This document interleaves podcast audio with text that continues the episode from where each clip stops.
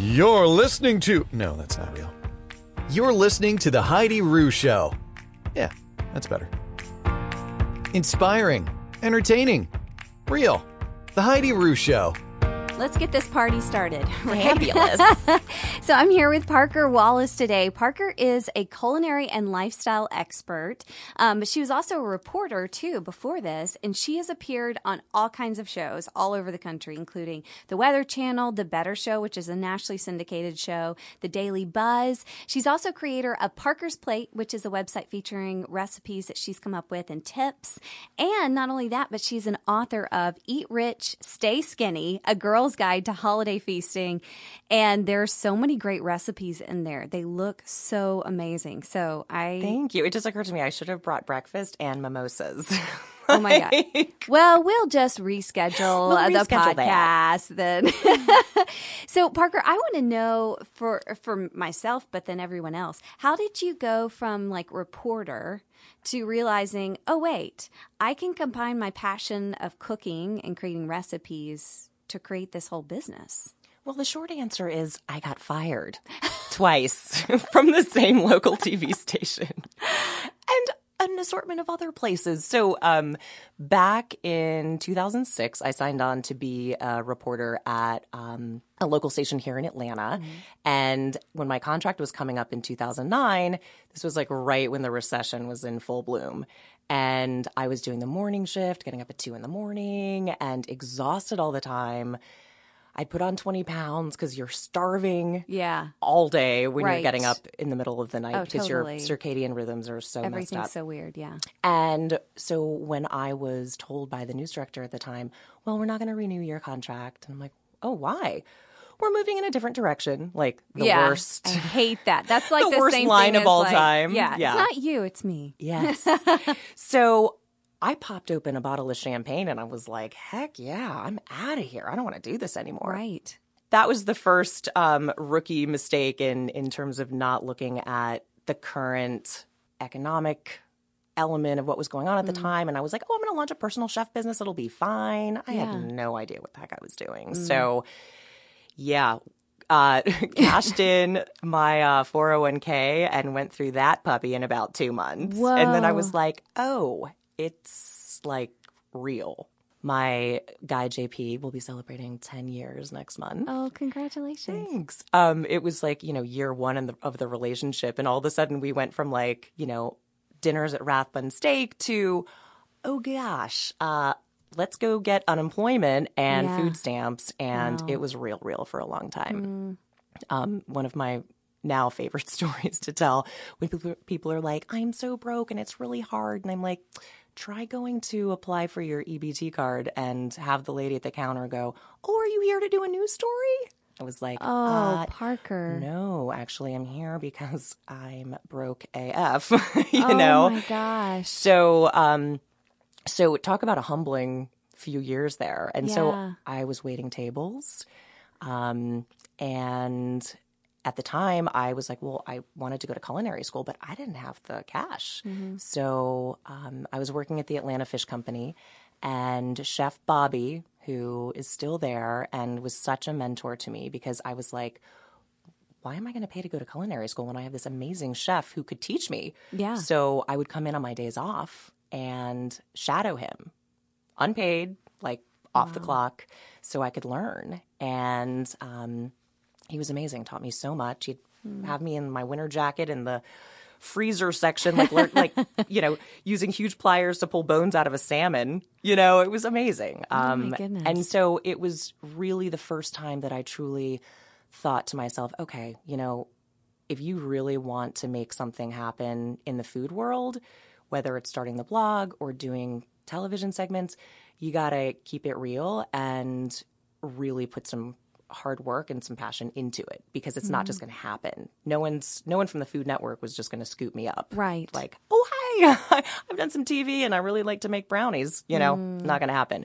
So, um, to make a very long story short, um, I went from, you know, slinging some clam chowder and working in the kitchen when I could to getting a job uh, as a political reporter for Georgia Public Broadcasting for NPR. Oh wow. and and then I got hired back at the station that initially didn't renew my contract to come back Wow. and work in the commercial division in the sales portion where I was producing content for businesses that were buying for the airtime. And so I was like, well, let's start a cooking segment because those are sponsored, Right. You know, and that's how I launched Parker's Plate. But the sales department wasn't as motivated as I was to get the sponsorship. so I started kind of because I couldn't put it on the air unless it was sold. Unless it was sponsored, Yeah. sure. So at the time, I didn't negotiate, you know, commissions into that because I didn't know that that was even going to be an option. And so I was bringing in some money to the TV station, actually a lot of money, and and I wasn't getting compensated for that, but I was getting the Parker's Plate segment on the air, which was mm. what was most important to me at the time. And then recognized after a year, another year at the station, like, well, then they eliminated my position again. Oh my goodness. so I was like, wow, is this happening? Like, who gets fired from the same TV station twice? Right. Well, and especially if you're bringing in that money too for the station. You know what? It was such, I, when people are like, that was a blessing, it really was. I mean, it gave me a kick in the butt to go, you can do this. And JP, for months leading up to that, Yeah. was like, they're going to eventually fire you because you're basically like, you know, you're too good at the job. Like, they need somebody who's not going to be as motivated. Right. right. Yeah. in essence. And uh and he was right and I just wasn't feeling brave enough to to make that leap. I'd watched him make that leap in the art world and was so proud of what he had accomplished. And I just didn't think I had the courage to do it on my own or the discipline. Can you share a little bit too, just on the side note of what your uh, uh, your partner JP does? Yeah, he is a force to be reckoned with. Yeah. And you'll recognize him when you see him with this big black beard with a red stripe down the middle. Uh, we walk down the street and people are like, Are you a famous wrestler? And I'm like, No, he's a famous artist, actually. Here's his card. That's awesome. so he not only has a line of high end furniture and art that he creates uh, called Dangerous Color, and he actually was he did some commissions for the new Mercedes Benz Stadium here in town, which is really exciting. So in the press room, there's a huge piece that he did. Um, exquisitely talented. He works primarily with steel, and he also then launched what- what is now arguably the biggest art collective in the southeast called Mutiny Artworks. Wow. And so he now rents space to over 130 artists who he in part mentors and sort of guides them through making a living as an artist. That is amazing. Yeah, and That's so he's really cool. He now has segments that he and his amazing production team have produced, and they're airing on Georgia Public Broadcasting this month. Oh my so gosh, that's it's so really, really exciting. exciting. So yeah, you can go to Mutiny Artworks, A R Okay. T W R X uh, dot com, and and click to see the videos too, because it's pretty powerful. Oh, cool. It's just inspiring. Yes, I He continues to inspire that me. out. That's awesome. So thanks for that Okay, plug. so sorry about the the side note, but um, I've seen some of his work too, and it's just incredible. So I wanted to make sure everyone Oh, knew you. a little bit too. So you got fired a second The time, second time.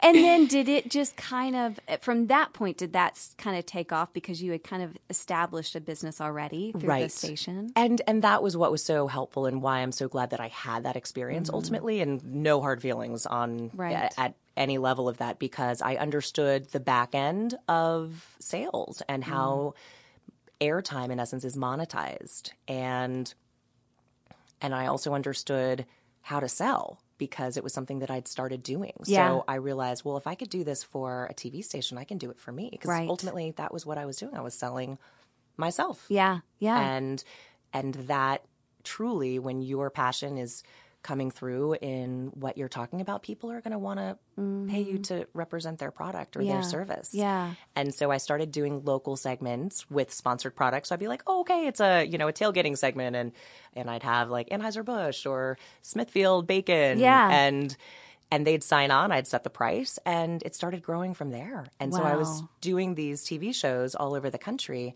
and getting paid by brands to incorporate their products and then realized quickly like there's no way to scale this mm-hmm.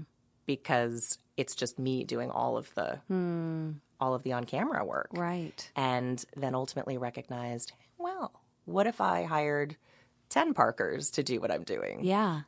So that has ultimately been how the business has grown. So now the brands who I have relationships with and trust me will then ask for me to, in essence, manage an entire campaign now for holiday entertaining, let's say. Yeah. And then I vet the talent and hire them, pay them a talent fee, but I negotiate the deal. Wow. And I realized as much as, you know, in my 20s and 30s, being on TV seemed like the most important job in the world, the most glamorous. And Mm-hmm. Sure. any TV reporter who's, you know, been staked out at a, at a crime scene will tell you it ain't It glamorous. not glamorous. Yeah. But, um, but that, that element of wanting to, you know, stay relevant and be on television, I realized that I love the business side of it even hmm. more. And the sexy side was the negotiating. And hmm. you're talking about the girl who didn't like to have a conversation about getting a raise Yeah. when I was working for networks. How do you think that you got to that point? I think it comes from, as a friend of mine used to say, like, you've just got to get out and play ball. Hmm. And then once you start having the gravitas of having set a price and you know things go wrong sometimes and brands will say oh well you know you didn't deliver all that messaging and and you have to really think through how am i going to make this a win for my client but also for me and stay authentic to my brand as well. Hmm. And so just like any other relationship, you've got to develop those boundaries. And you know, one I think one of the most important pieces of advice I got years ago, I was working at uh, Gladstone's for Fish in Malibu, and I had a manager named Danny, and he said, whether you're waiting tables, whether you're a doctor, whatever you do in life, the most important thing to be is consistent. And so I recognized that the clients would come back with more work and more projects and bigger projects and bigger budgets when I could consistently deliver what whatever that particular project was. Hmm. And I find so often I get disappointed or see my friends disappointed in the workforce where you know somebody is over promising and under delivering and you know these are big companies who are relying on delivery and execution. And Yeah. so when you can consistently do that, then y- you'll have to, I mean, you can start turning away business. Right, you know? right. That I love what you said about that because I think for me too, a lot of times I'm like, I don't want them to not like me, or I don't want them to come back and go, "Oh my gosh, she does like this is crazy." Can you imagine what you know she's asking? I mean, that's just my issue, but Oh yeah, because you, don't want to disappoint people. Right. You, I'm a pleaser by Right. Mm-hmm. nature, and I tend to probably do more um, at times than you know. I I end up you know over delivering sometimes because I'm so concerned about making sure that everyone's happy and the I's are dotted and the T's are crossed and Yeah. everything is perfect. And I know you and I have talked in the past about perfectionist tendencies, Mm-hmm. and it's like my Achilles heel and also some of part of the best quality that I bring to the table when it's about, you know, Yeah. client projects. But ultimately, you've got to have boundaries. Mm-hmm. And when somebody pushes too hard or is asking something that's really like above and beyond what you feel comfortable doing, no is the most important word Yeah. in the English language. yeah, And you just say no and stop talking and let them let them respond. Let them Uh-huh. Right. fill that space with, "Oh gosh, I'm sorry. I know that that was really uh, you know, inappropriate to ask or too much to ask and you got to have boundaries or people Mm. will just keep whether it's your partner or your mom or your boss, they'll just Yeah. keep pushing you to do more. Yeah, that's so true. Gotta know your That's limits. Great lessons for sure. Okay, so your love of cooking, I want to talk a little bit about that and where it all started because even in your book, you uh, dedicate it to your grandmother, Ronnie. So tell me a little bit about how your love for cooking came to be. Wow. You know, I had the gift of living with Ronnie um, in 2004 and 2005 when I was working as a reporter in Connecticut. And at the time, I was not interested in cooking. I'd never really cooked anything. I'd watched her cook my mm-hmm. entire life. And I think back then, you know, I think back to those times then with her and I'm like, oh my God, if I could have just had that time now, I could have mm. learned so much more from her because she mm. was, I like to call her the original, the original culinary goddess. she was, I mean, I'm practically six feet tall. She was like four foot 10. She was Oh, the wow. teeniest, tiniest little lady. And with this huge presence, this big smile, and she was also a big pleaser, and her love language was cooking. And so she actually had a couch in the kitchen. So No way. Oh, that Oh, is awesome. yeah. I love that. That is what I want to call the, the know. next like level of Parker's plate. When- How it's transformed, it will be like a couch in the kitchen. And to me, I mean, some of my earliest memories are lying on that couch and listening and smelling and mm. watching all of the things that were going on and all of her pressure cookers. And she'd be like juggling them like a culinary maestro, you Yeah. know? And when we would sit down to dinner, sh- you know, everyone would just be diving into the delicious, and she would just be sitting there at the head of the table, and she'd be watching everybody. and one time when I was like seven, I said, "Ronnie, why are you not eating? Why are you watching everyone eat?" And she just said, she called me darling. She said, "Someday, darling, you will understand the joy that it is to witness people eating your food and loving it." Mm. and and I always think about that because whether I'm cooking for JP or the the book club in my neighborhood like I did this past weekend, I'm always watching people's reactions. And mm. Ronnie actually had, and I keep this notebook in my pantry next to my most special cookbooks. She actually had a notebook that she would write her menus down, but also the notes. Like Dr. Roberts wanted more rum in the punch. Eleanor oh goodness. loved the potatoes, you know, and so it was so great that she was so concerned with how her dinners were executed that that she was making notes and she'd hmm. jot down recipes and what she would do next time, the flowers that she'd put on the table. I mean, it was amazing. She was the consummate entertainer. Oh my gosh. Yeah. She is a culinary goddess. Wow. I love that. That Yeah. is so cool. and that just so cool. uh, you know i think just like music where you know you can hear a song and it can immediately transport you to mm-hmm. a moment in time mm-hmm. that's how food is too because that those really sensory primal elements of, of food and flavor really kind of creates that emotional connection That's so cool. I love that story. I um my Mima, we call her Mima. Um, but my Mima, she loved to cook. And her whole thing though about cooking was just like lots of food. So like she could feed the masses. You know, like anyone if they were walking down the street, it's like, come in my house, I've got food for you, you know. Um, and she would always um make a bunch of stuff, especially when I was in college and whenever I'd visit her, she'd give me these like freezer meals, you know, to last for forever. And it was just the best thing in the world. And um and so that's where I got my love even from hosting um people um or entertaining or whatever. And I just I think that that's so neat uh, to hear those stories behind the love of what you actually do now. And- absolutely and you are bringing joy to people's lives, not only in your, you know, everyday life, but even through your work. So Oh, I think that's really cool. One of the things that you mentioned before was, you know, we were talking about passions and, and what you wanted to do. Um, and then you're like, oh, I, you know, Food Network isn't just going to be like, yes, you're what we've been looking for. Thank goodness. yes. Thank goodness. but you really created a great business plan that coincides with your passion. And I think probably JP has some great insight into this too, you guys as a couple, because it is so hard when you're um, an artist or there's some type of creative uh, passion that you have to figure out how do I make this into a business? You know? So, what are some tips that you would give that you've learned along the way? Well, you know, people always say do what you love and the money will come. And there is truth to that, but you got to do what you love and then figure out a business plan and then the money will come. And, you know, it's, we were talking earlier um, about that quote that I read this morning, and it's, you know, you can do anything, but you can't do everything.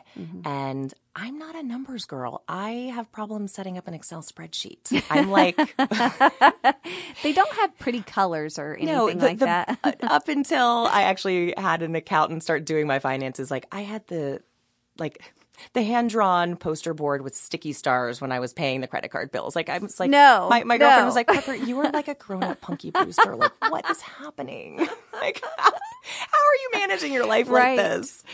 Um, you know, I have to have things color coded. So my it's like my brain is ADD meets OCD, and so it's it's a whole lot of crazy. Um, so that said, um, putting together, and it doesn't have to be necessarily a formal business plan, but understanding like what are the true costs. And I wasn't saving receipts. I wasn't really understanding, like, oh, okay, if, if somebody is going to be tasting one spoonful of chili, maybe don't make the entire batch that's going to cost $100. Right. These are things mm. that I didn't think about. Time saving. I mean, I use Instacart now all the time so I can avoid going to the grocery store just to so there's there is only so many there are only so many hours in the day, so you have to really think about where are you going to be spending your time most. What projects are going to make the most sense? Price it out before you say yes. A lot of times I I just say yes. Oh, it's an, it's another project. It's it's a good brand and and then you look at the take home and you're like, "Oh, Right. you know, I should have spent the night waitressing. Yeah, You know, I mean, it's Yeah. just um, really eye opening when, mm. like, become a numbers person immediately, understand what a profit and loss report is. It's it's scary and it's intimidating, but you know, bring people into your life that can just help you understand those things that you're mm. not good at. And when you're not good at them, you don't have to become good at them. You just have to understand them and perhaps hire somebody to do them for Right. you mm-hmm. or get the help that you need. Ask questions, find somebody to mentor you. Mm-hmm. And don't expect that it's just going to you know take off and and skyrocket because even in the midst of of you know what arguably people could say are big successes you can still inside be feeling totally overwhelmed mm. i'm like the picture of that right now like Yeah. all these uh, it's like s- you know good stress but it's still stress mm-hmm. and the other thing and this is also the challenge with having a partner who is in business for themselves too you gotta be able to step away and not just talk shop. I mean, mm-hmm. we are both workaholics. We didn't have a vacation for two, well, for like seven years when we were really broke, but Yeah. for the last two years, we didn't take a mm. vacation, and that's not good. How are you growing as a couple if you're not Right. taking some time? Yes. So we just spent, you know, a long weekend in Dallas and a long weekend in San Francisco, and I was technically working one of those days on of each of those long weekends, but it was like magic, like just mm. getting away and being able to unplug. Yeah. So set a time limit at night, and when you're working for yourself, you're always on the phone and checking the email and making sure that you know every, A, B, C, D, and E are done. But you gotta set time limits mm. because there's a certain point where you're just not going to be productive. A Right. and you're going to seriously be jeopardizing relationships with mm-hmm. friends, with family, with kids. Yeah, yeah, so true. So tell me about your cookbook. I mean, what were I, I'm just so curious too. Like, what are the challenges of writing a cookbook? But and then also, what are some of the joys of writing a cookbook? Well, so the cookbook in its first sort of rotation was called um, A Girl's Guide to Dude Food. And so this was basically a combination of great recipes and how to get a man and keep a man through cooking. Not in like the Stepford wife Right. way, but in a really funny like dating story. Oh, I love that. So it was, I think, personally, um, tooting my own horn here, I thought it was funny and well written, and the recipes were awesome. And it was basically like, you know, I went through a period of being single before I met JP, and I, you know, people were setting me up with people. I had the whole dating rotation going, oh and I started an experiment with like cooking on the date instead of going to a restaurant.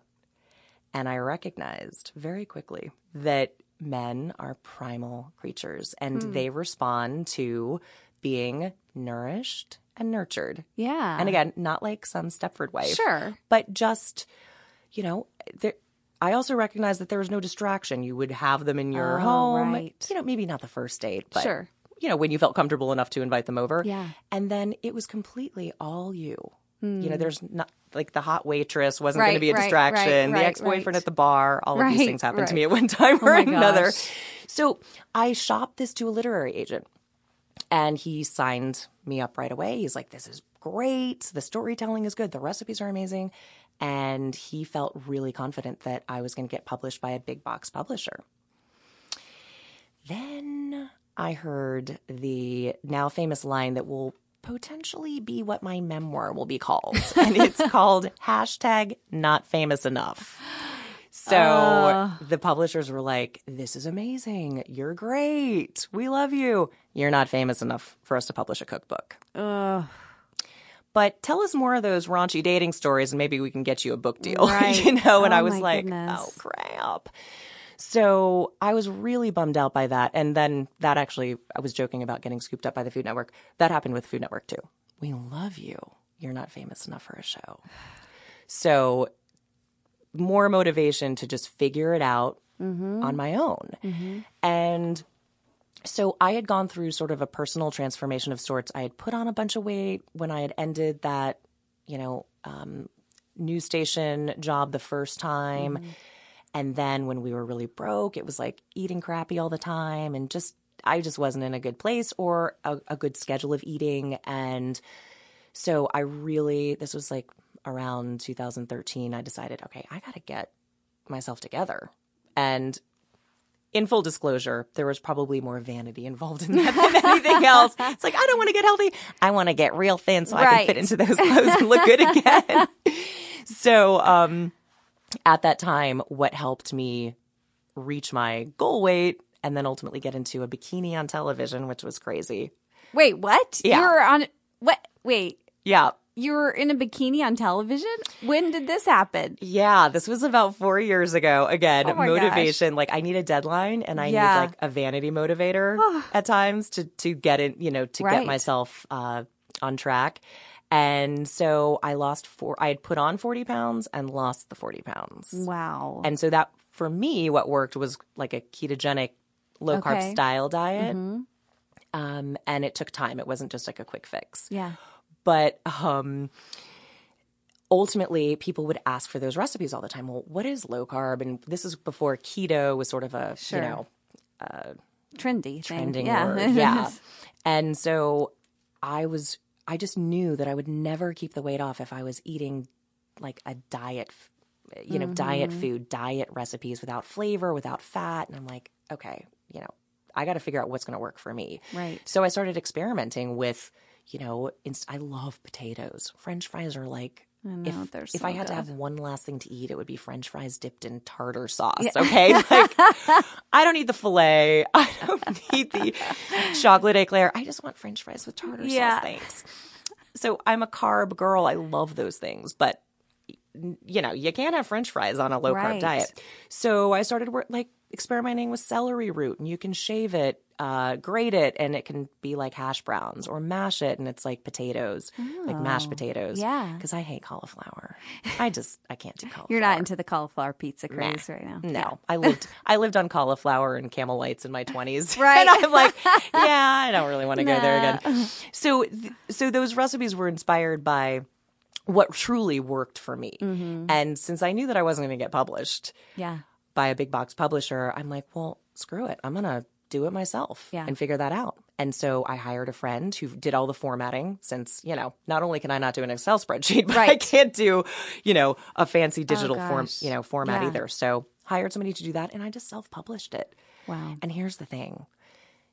I did self-publish it. It's, you know, I was really proud of it and I still am. But ultimately now, just like in your intro, published author Parker Mm-hmm. Wallace. Well, the average person doesn't have to know that I did it myself. Yeah. Not that there's anything to be ashamed of, Right. but you know, to get booked on a TV show, it's a lot bigger chance that they're going to say yes when you say, "Oh, I'm a published, published author. Yeah. Hmm. Yeah. That's great. So that. again, it's sometimes it's just all about the optics and Mm-hmm. the perception, and I totally stand behind those recipes. I, right. too bad for you know those New York publishers who didn't say yes, but Right. Yeah. and again, you also the other thing is you're controlling the execution of everything Mm-hmm. and you're not having somebody say well we want to sanitize this a little bit more and make it more like this or we need you to be more like Giada or we need you to be more like whatever you can just be you and put that content out there and people Mm. will respond I love that. Control your own brand. Yeah. And I really do like that. big time. So tell me, what is it like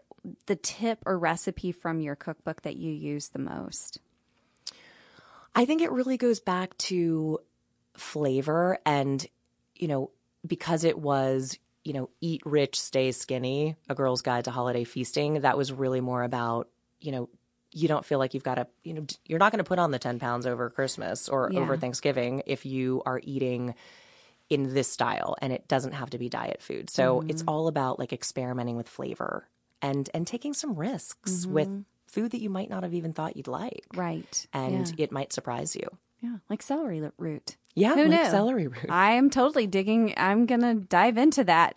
and the other thing now is like, uh, you know, I probably wouldn't use that title now if I was redoing Mm. the cookbook because it, when I was mentioning that vanity was the big motivator, well, now over 40, the health element really has to be.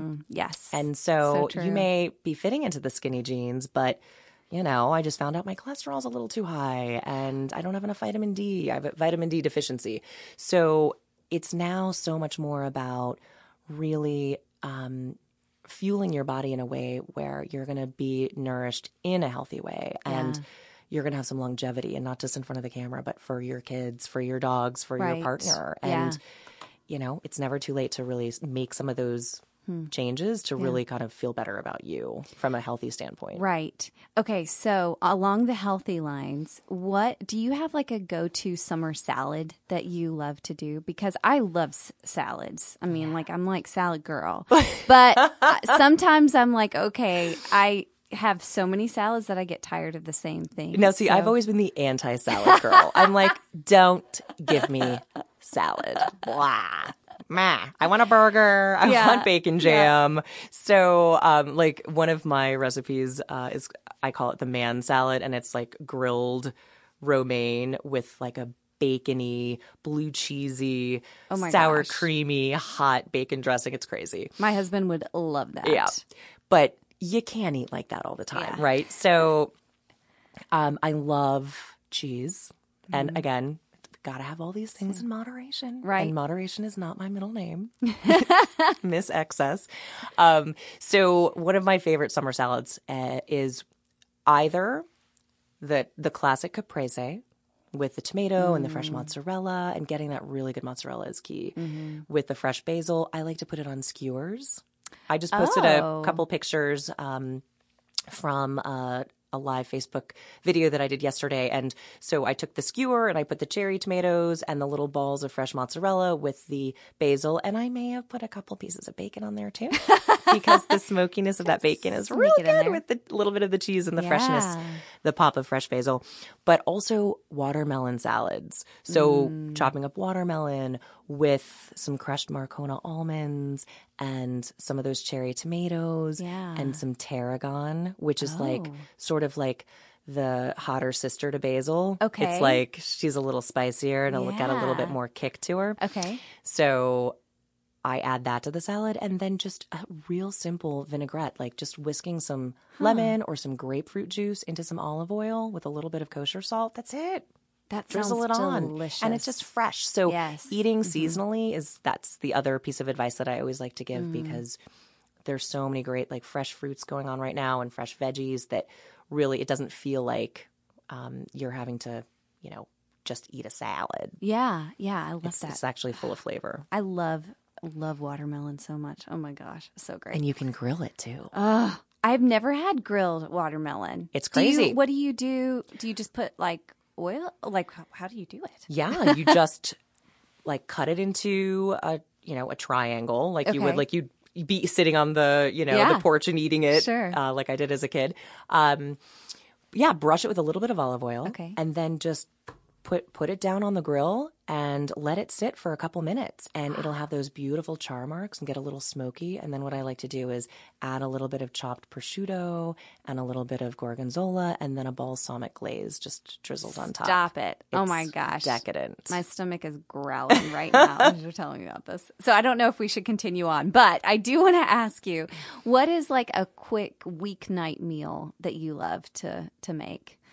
So I've just discovered this recipe and I've I've done a couple different versions of it and you know, people always ask like how do you make chicken juicy? Because it's so it's so easy to dry Mm. It out. is, and yeah. chicken is such an easy and affordable way to have a good Mm-hmm. weeknight meal or when you're entertaining. So if you get a chicken at the grocery store and people will always say, you know, do you eat organic? Not you know, not always. You don't always have time or frankly, for years I didn't have the money to eat organically. Sure. So you want to go to a grocery store or a butcher that has good quality meats for Mm-hmm. sure. So you get a chicken that's cut up. Okay. So skin on, bone in. So you have the drumsticks, you've got the thighs, you've got the breasts, and the legs. Okay. And then if you take like two cups of buttermilk or yogurt, Okay. which is a great tenderizer for chicken, oh. and in a blender, pop in, you know, a cup of basil, a garlic clove, some lime, and the zest of one lime. Mm-hmm. So delicious. Mm. Some salt. And I like to add in a little tarragon too sometimes. whatever, but whatever, really, whatever, basil. whatever you have on hand, really. And blend it together. You get this like green goddess type Yum. dressing. So set like a cup aside or half a cup aside for later. And then you're going to put all of that chicken into a Ziploc or into a Tupperware container, just marinating in Yeah. that in that um, liquid for up to 24 hours, and then just wipe off the marinade. Set your oven to 500. Sounds like it's going to be too hot. Really? 500 for about 30 to 40 minutes. Just keep your eye on it, Okay. and it is amazing Whoa. and it ch- like the skin gets really browned. Make sure you're wiping that marinade off so the chicken skin is a little drier.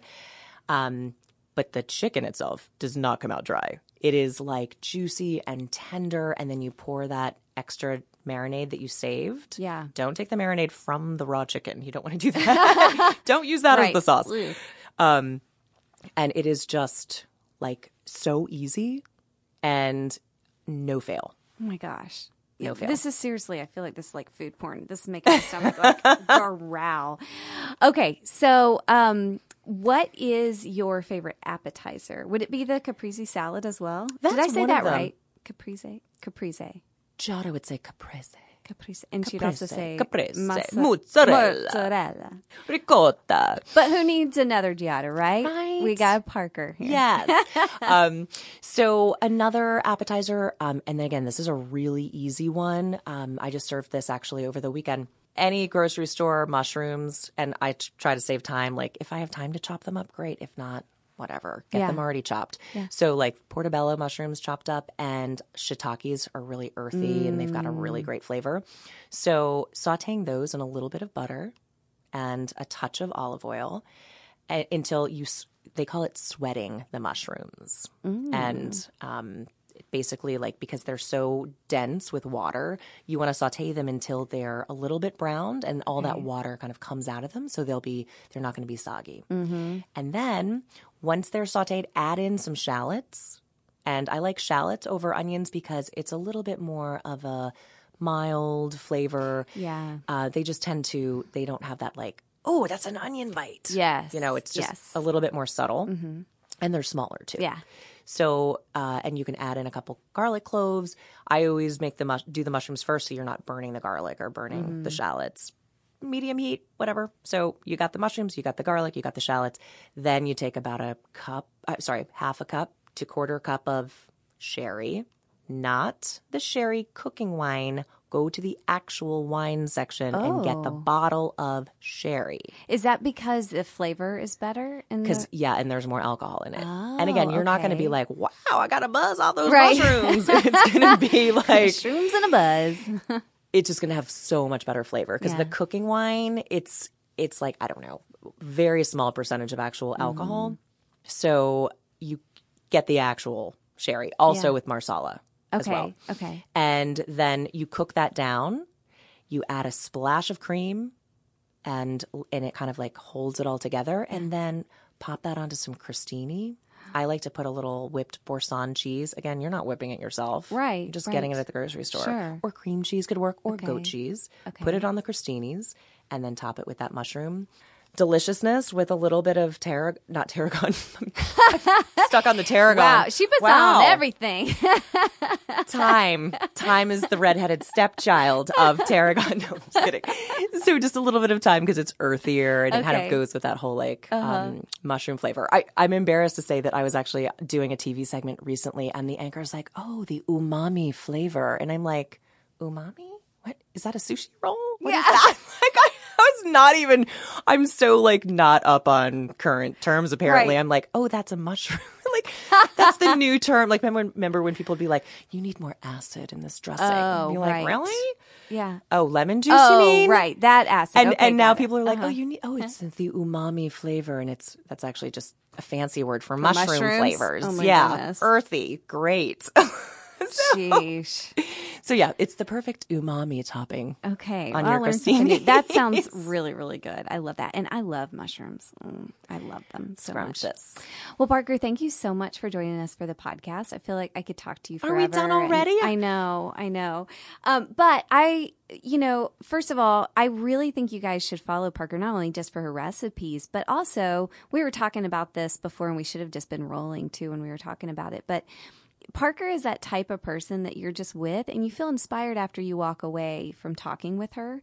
And she has created such a great business and I love her story. I love, you know, the fact that she was fired twice and she has still continued to build this business and i know that she will continue to build it even better and um, so i think you should follow her not only for her recipes but just to see you know how she ma- continues to marry this passion in business so if they want to follow you if they want to get your uh, cookbook then how can they do that Well, thank you so much. Um, that's just a beautiful. You make me cry. So you can follow me on social media on um, Parker's Plate.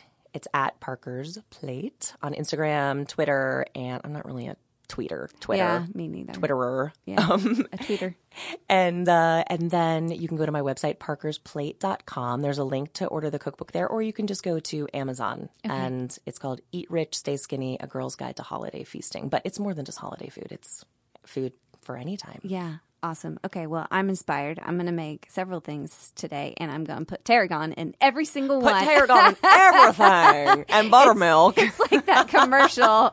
tarragon. I put that bleep on everything. I think I got treated for that in college. I love it. Well, thank you so much, Parker. I appreciate it. Thank you. As a Georgia Peach, she loves pleasing people, so she wants to know how she can improve the show. So let her know either on Facebook, Twitter, or Instagram at Heidi Rue. Also be kind because she's my wife. And if she has a bad day, then I'm really going to hear about it.